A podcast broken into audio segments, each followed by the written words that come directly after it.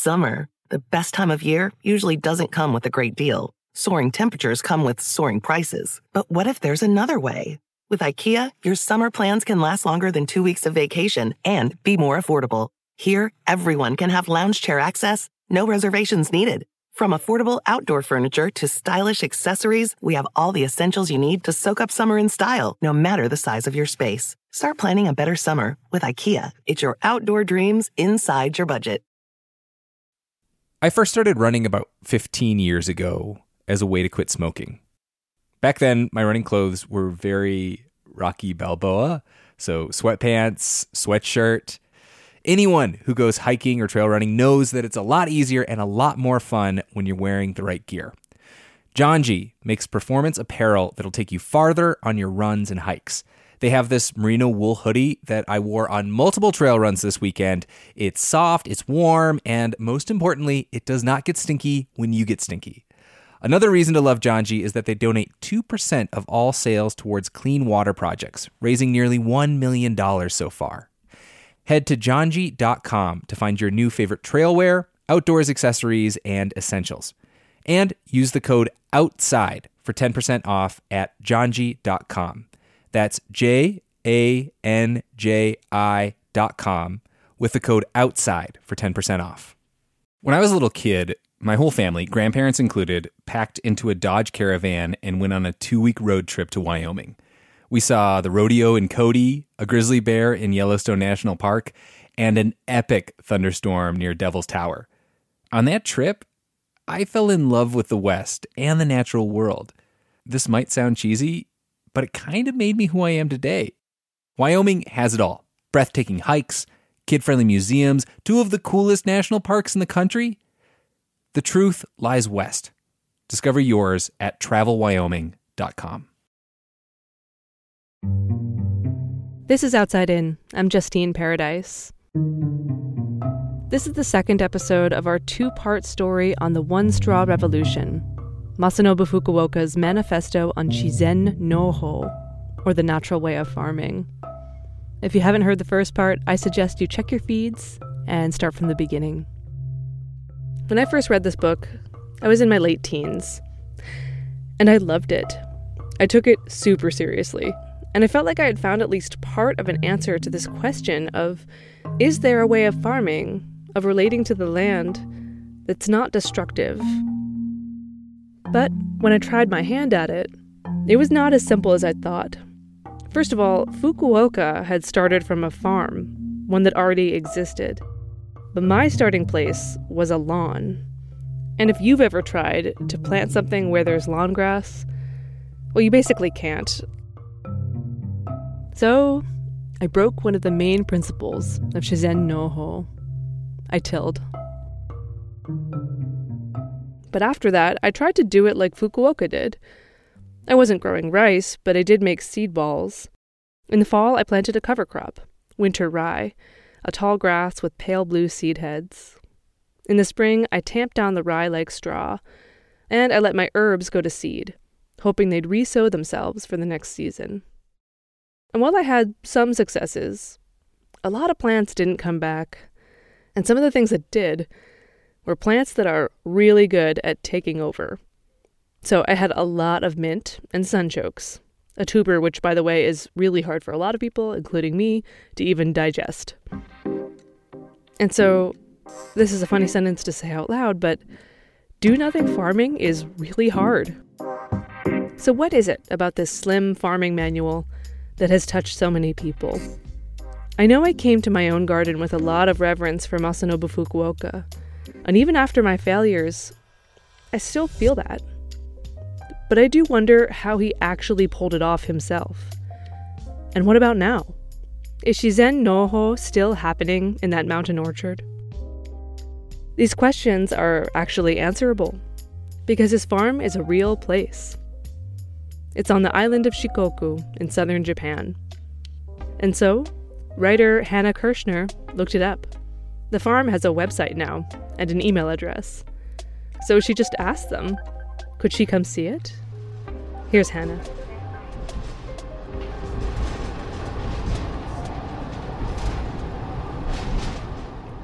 The Fukuoka family farm is about an hour by train from the nearest city. And the local train to get there is just one car long, with velvety green and yellow seats. It takes me way out into the countryside, and the station where I get off is more like a bus stop just a bench under a little shelter next to a busy road. It's late October, and I can smell smoke from farmers burning their rice fields after the harvest. But it's still pretty warm. We're at about the same latitude as San Diego. Oh, there's a mikan tree. That's the citrus that this area is famous for. I've got about a 10 minute walk to meet Hiroki san, Masanobu Fukuoka's grandson. Oh, and by the way, I'm using san now because that's just more polite in Japan, sort of like Mr. or Ms.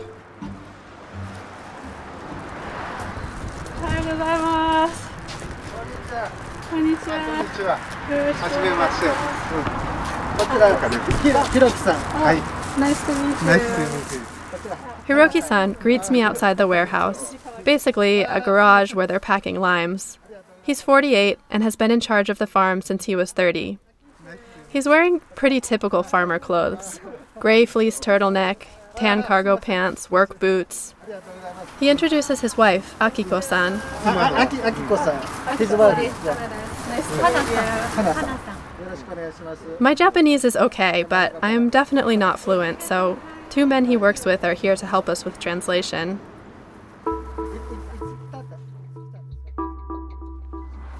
Hiroki san's biggest crops are rice and barley, which he grows in the valley, and citrus, most of which grows on the mountain. So, first we're going to go see the rice. Rice. Rice. Yeah. Most of Japan is really mountainous, so there just isn't much space for huge continuous fields like you see in the US. Plus, rice planting and harvesting are a lot easier if you do the work communally. And you need infrastructure for water, so it just makes sense for everybody to cluster their fields together. And that's how it's been since as early as the 3rd century BCE. So, Hiroki san doesn't have like these huge fields of golden rice. He has lots of tiny little plots scattered around the area, wedged up against their neighbors.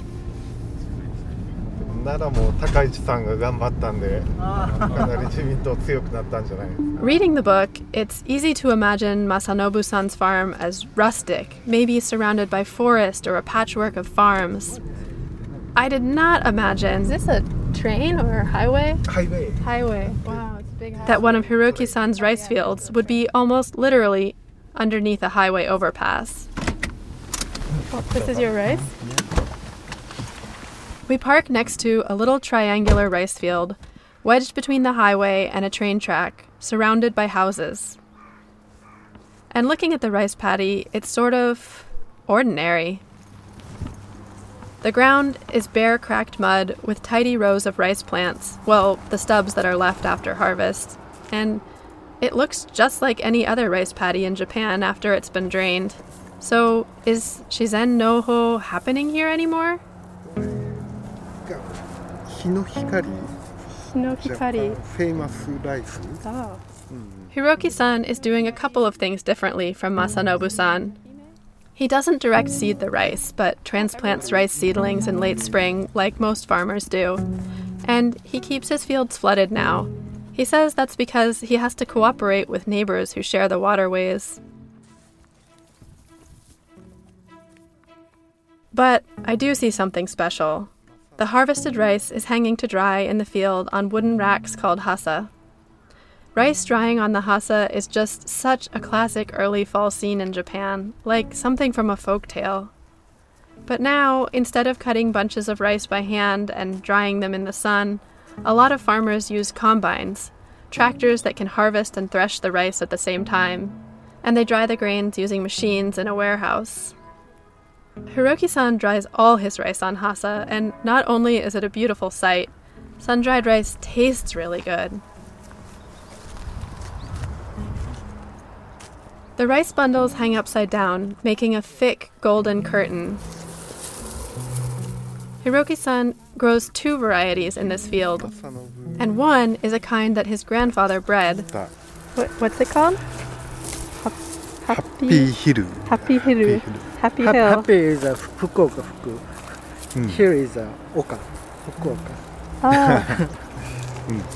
Hiroki-san takes one of the panicles in his hand, the threads of grain at the end of the rice stalk. How's it different? Like, what's special about it? これの特徴って何ですかねうん、数が粒の数が多いです。じゃあ、えーと so many 麺 seeds like this, yeah. Oh, yeah. Masanobu He says what's special is that it has so many seeds, so many grains. And honestly, I've never seen anything like it. Wow, it really does have a lot of seeds. It's pretty spectacular how many grains are on each stalk.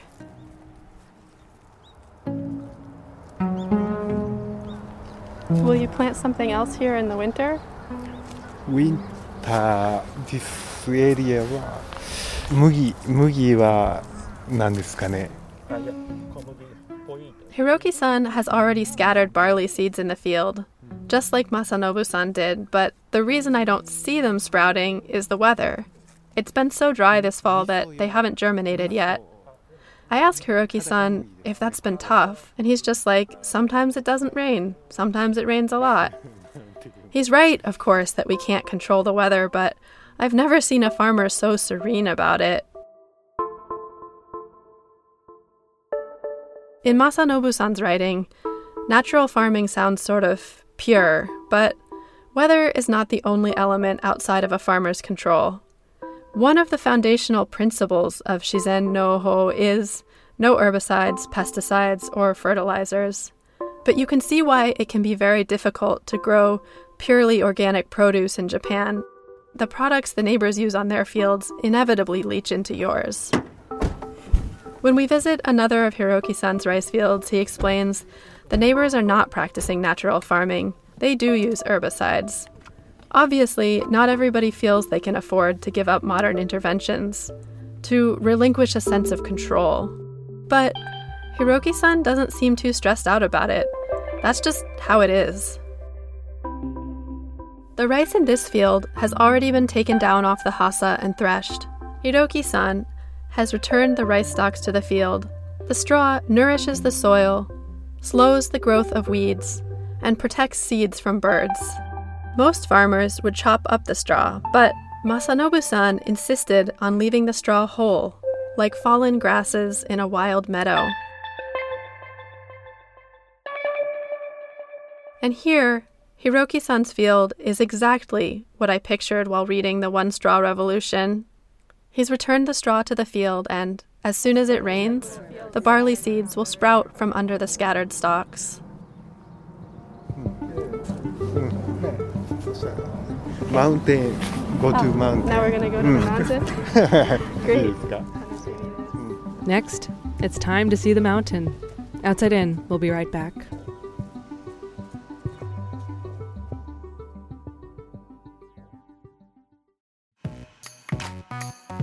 Outside In is a member and listener supported show. We rely on listeners to take the leap to donate to support the reporting. If you're able, it's quick and easy. Just go to our website, outsideinradio.org, and click donate. And thank you so much.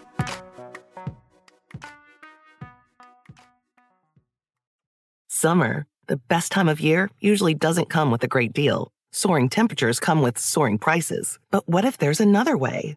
With IKEA, your summer plans can last longer than two weeks of vacation and be more affordable. Here, everyone can have lounge chair access, no reservations needed.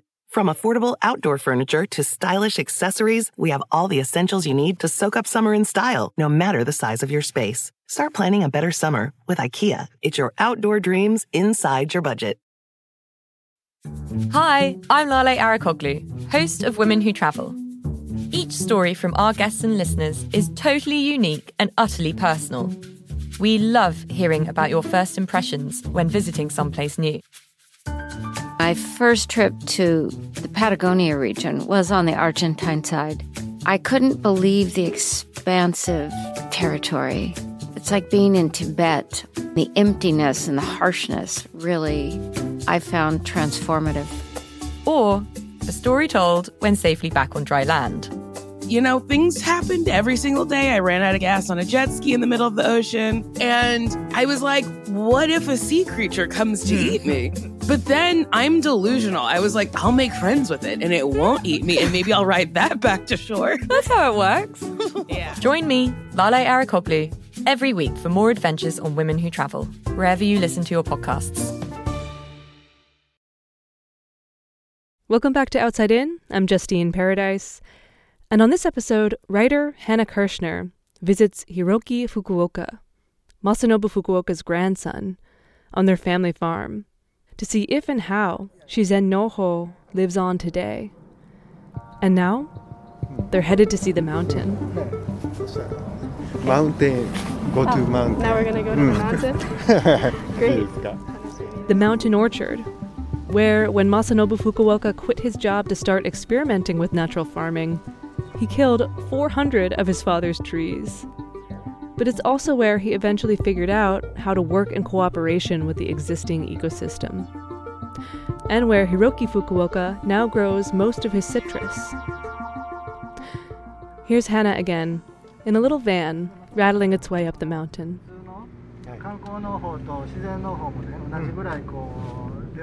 While we drive up the narrow, winding road, I ask Hiroki san about something in the One Straw Revolution. Masanobu san claimed that his farm's yield were equal to or superior to nearby farms that used commercial chemicals and processes. Is that really possible? 同じ量を取るのは無理ではないけど難しい、 Oh, it's not impossible, but difficult to have the same yields. うん、 Hiroki san says that yes, it is possible to have similar yields, but it takes skill, technique, and the ability to see. And realistically, the yield probably averages about 80% of what you'd get on a conventional farm. But the real challenge, he says, 作ることじゃなくて販売する技術 is that it's not easy to sell the produce. Most Japanese supermarkets sell perfectly uniform fruits and vegetables wrapped in styrofoam and plastic, even bananas. The expectations of both consumers and retailers make it hard for farmers to sell fruit that's the wrong size or shape. Masanobu san pointed out what a waste that was, and he also got frustrated with retailers who went too far in the other direction, who marketed his produce as an expensive specialty good. He argued that his method required fewer materials and less labor, so the produce should actually be less expensive for consumers. While we're chatting, we pass other farmers' kiwi orchards and bamboo groves, some tree plantations, and forest. It takes about 10 minutes to reach the top of the mountain. My farm. Oh, this is your farm. Oh, we're really high up. From up here, you can see across the Seto Inland Sea all the way to Hiroshima Prefecture. The citrus orchard is even more wild than I expected. More like sort of an open forest with dozens of varieties of citrus. There are butterflies and dragonflies landing on the leaves, soft grasses and bushy vines growing between them. I feel like I've stepped into the book. And then I notice it. Wait, is the daikon? But now. Masanobu san grew vegetables between the trees in the orchard.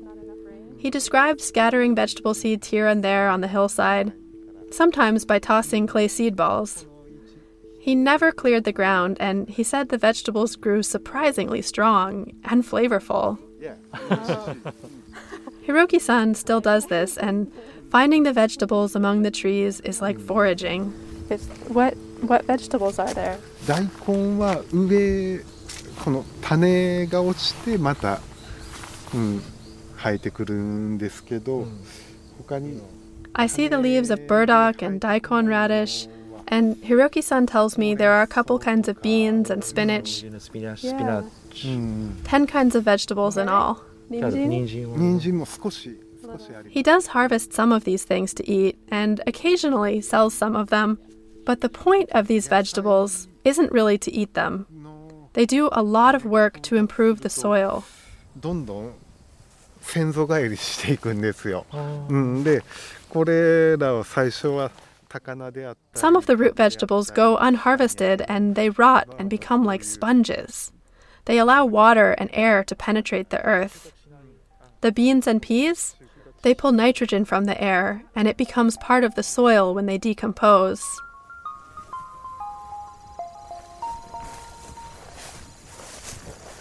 The orchard is peaceful and thriving, but it took Masanobu san and Hiroki san decades to get here. Years of experiments. Those lessons can't just be applied overnight to other places, to very different kinds of farms like vast corn and soy fields in the US. It takes time to learn to work with the rhythms of each microclimate, to find a balance that doesn't depend on technology. And getting there usually entails losses that it's hard to imagine large scale commercial farms taking on. It's challenging enough for the weekend farmer, impatient to get started, who decides to speed up the process with plowing, or flustered by insects eating their crops, chooses the convenience of pesticides. And so, even if it could be more widely adopted, Shizen no Ho remains pretty fringe.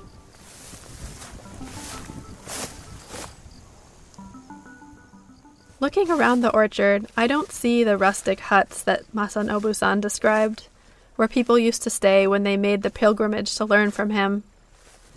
But there's a new hut with big windows overlooking the view of the inland sea.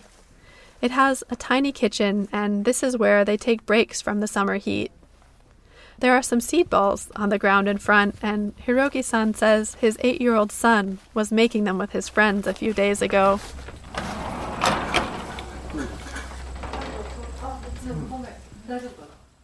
Akiko san, Hiroki san's wife, is waiting for us inside and she pours us hibiscus tea and serves crackers with jam she made from hibiscus flowers.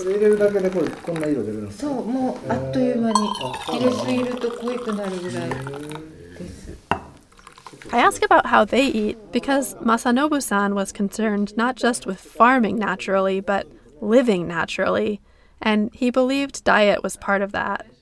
He could be pretty extreme. He wrote, When people rejected natural food and took up refined food instead, society set out on a path towards its own destruction. This is because such food is not the product of true culture. Anyway, Hiroki san says he gets up early, so he makes his own breakfast.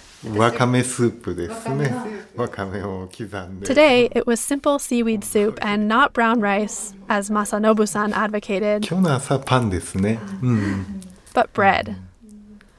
Akiko san and Hiroki san tell me they grow about half of what they eat, but the rest comes from the supermarket. They like to buy organic to support like minded farmers, but they don't worry about it too much. ああうん全然買いに行きますねうん、 but what I really love is hearing that Hiroki san likes junk food.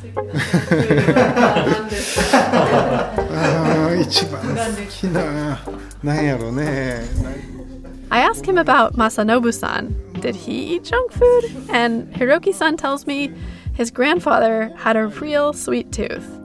He loved sweets, like, you know, the gifts people would bring when they visited the farm, and he drank a lot of coffee, usually instant coffee. He'd make himself five cups a day and put a ton of sugar in it. It was worth coming all this way just to hear that.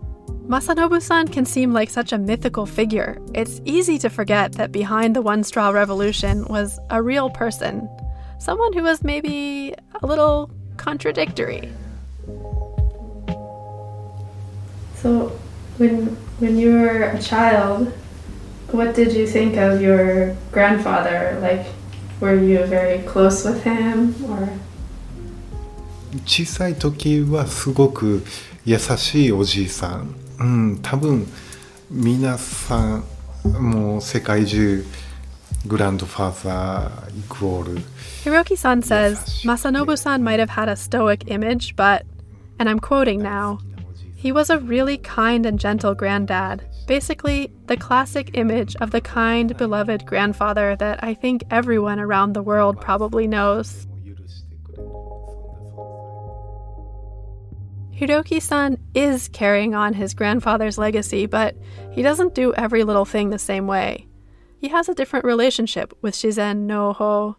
He says Masanobu san investigated, researched, thought about how to grow things using natural methods, and once he figured one thing out, then he went on to think about and explore the next thing. Essentially, he was a philosopher, but Hiroki san is a farmer. Farming is how Hiroki san makes a living and supports his family, and they seem pretty comfortable. He needs to be able to grow the same crop year after year, and he needs to sell it. どっちかというと、うん、正信も そのフィロソフィーの方に力点が強かったと思うんで、うん、その自然農法を言うのは提唱はしたけど Hiroki san says his grandfather was, and now I'm quoting, a strong proponent of natural farming. But whether he actually achieved that, well, this is a bit of an awkward conversation, but この辺りは微妙な話になりますね。そうですね、この辺り。うん。どうかな。うん。その I 辺り。 suppose what I'm trying to say is that there's still a lot of room to think about how to do this work.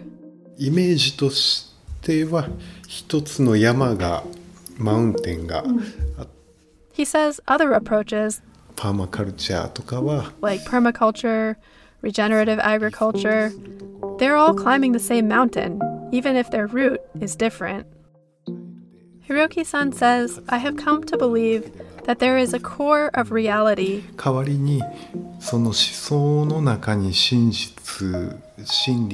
A truth in Masanobu's ideas. And based on that, I've tried to think about how I can incorporate those ideas in my own way, into my own life.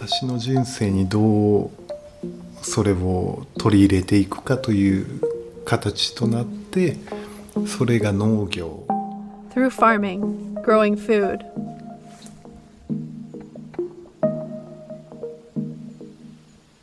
Writer Hannah Kirschner.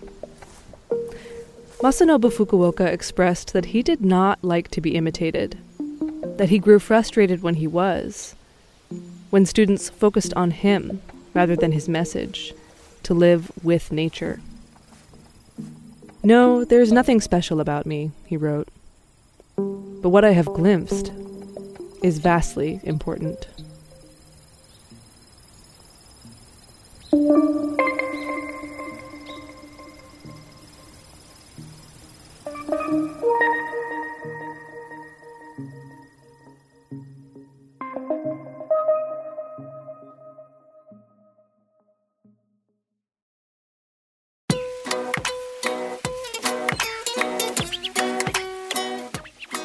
This was the second and final episode of our series on Masanobu Fukuoka and his method of do nothing farming. For links to more reading and lots of pictures, visit our website, outsideinradio.org. This episode was made in collaboration with Hannah Kirshner. Her book is called Water, Wood, and Wild Things Learning Craft and Cultivation in a Japanese Mountain Town. It was written and reported by Hannah Kirshner and me, Justine Paradise. I also mixed and produced the episode. We were edited by Taylor Quimby with additional editing from Felix Poon and Outside In's executive producer, Rebecca Lavoie. We had translation help from Michael Thornton. Special thanks to Tim Crews and the Land Institute, ethnobotanist Justin Robinson, Jeffrey Gray of Fen Lake Farm, Paul Quirk of Ishiharaya Farm, Bill Vitek, and Atsushi Tada and Taro Nakamura, who work with the Masanobu Fukuoka Natural Farm. Music in this episode came from Patrick Patrikios and Blue Dot Sessions. Our theme music is by Breakmaster Cylinder. Outside In is a member supported podcast. We rely on listeners like you to make the leap to support the show by donating, if you're able. And you can do that at outsideinradio.org. And thank you so much. Outside In is a production of New Hampshire Public Radio.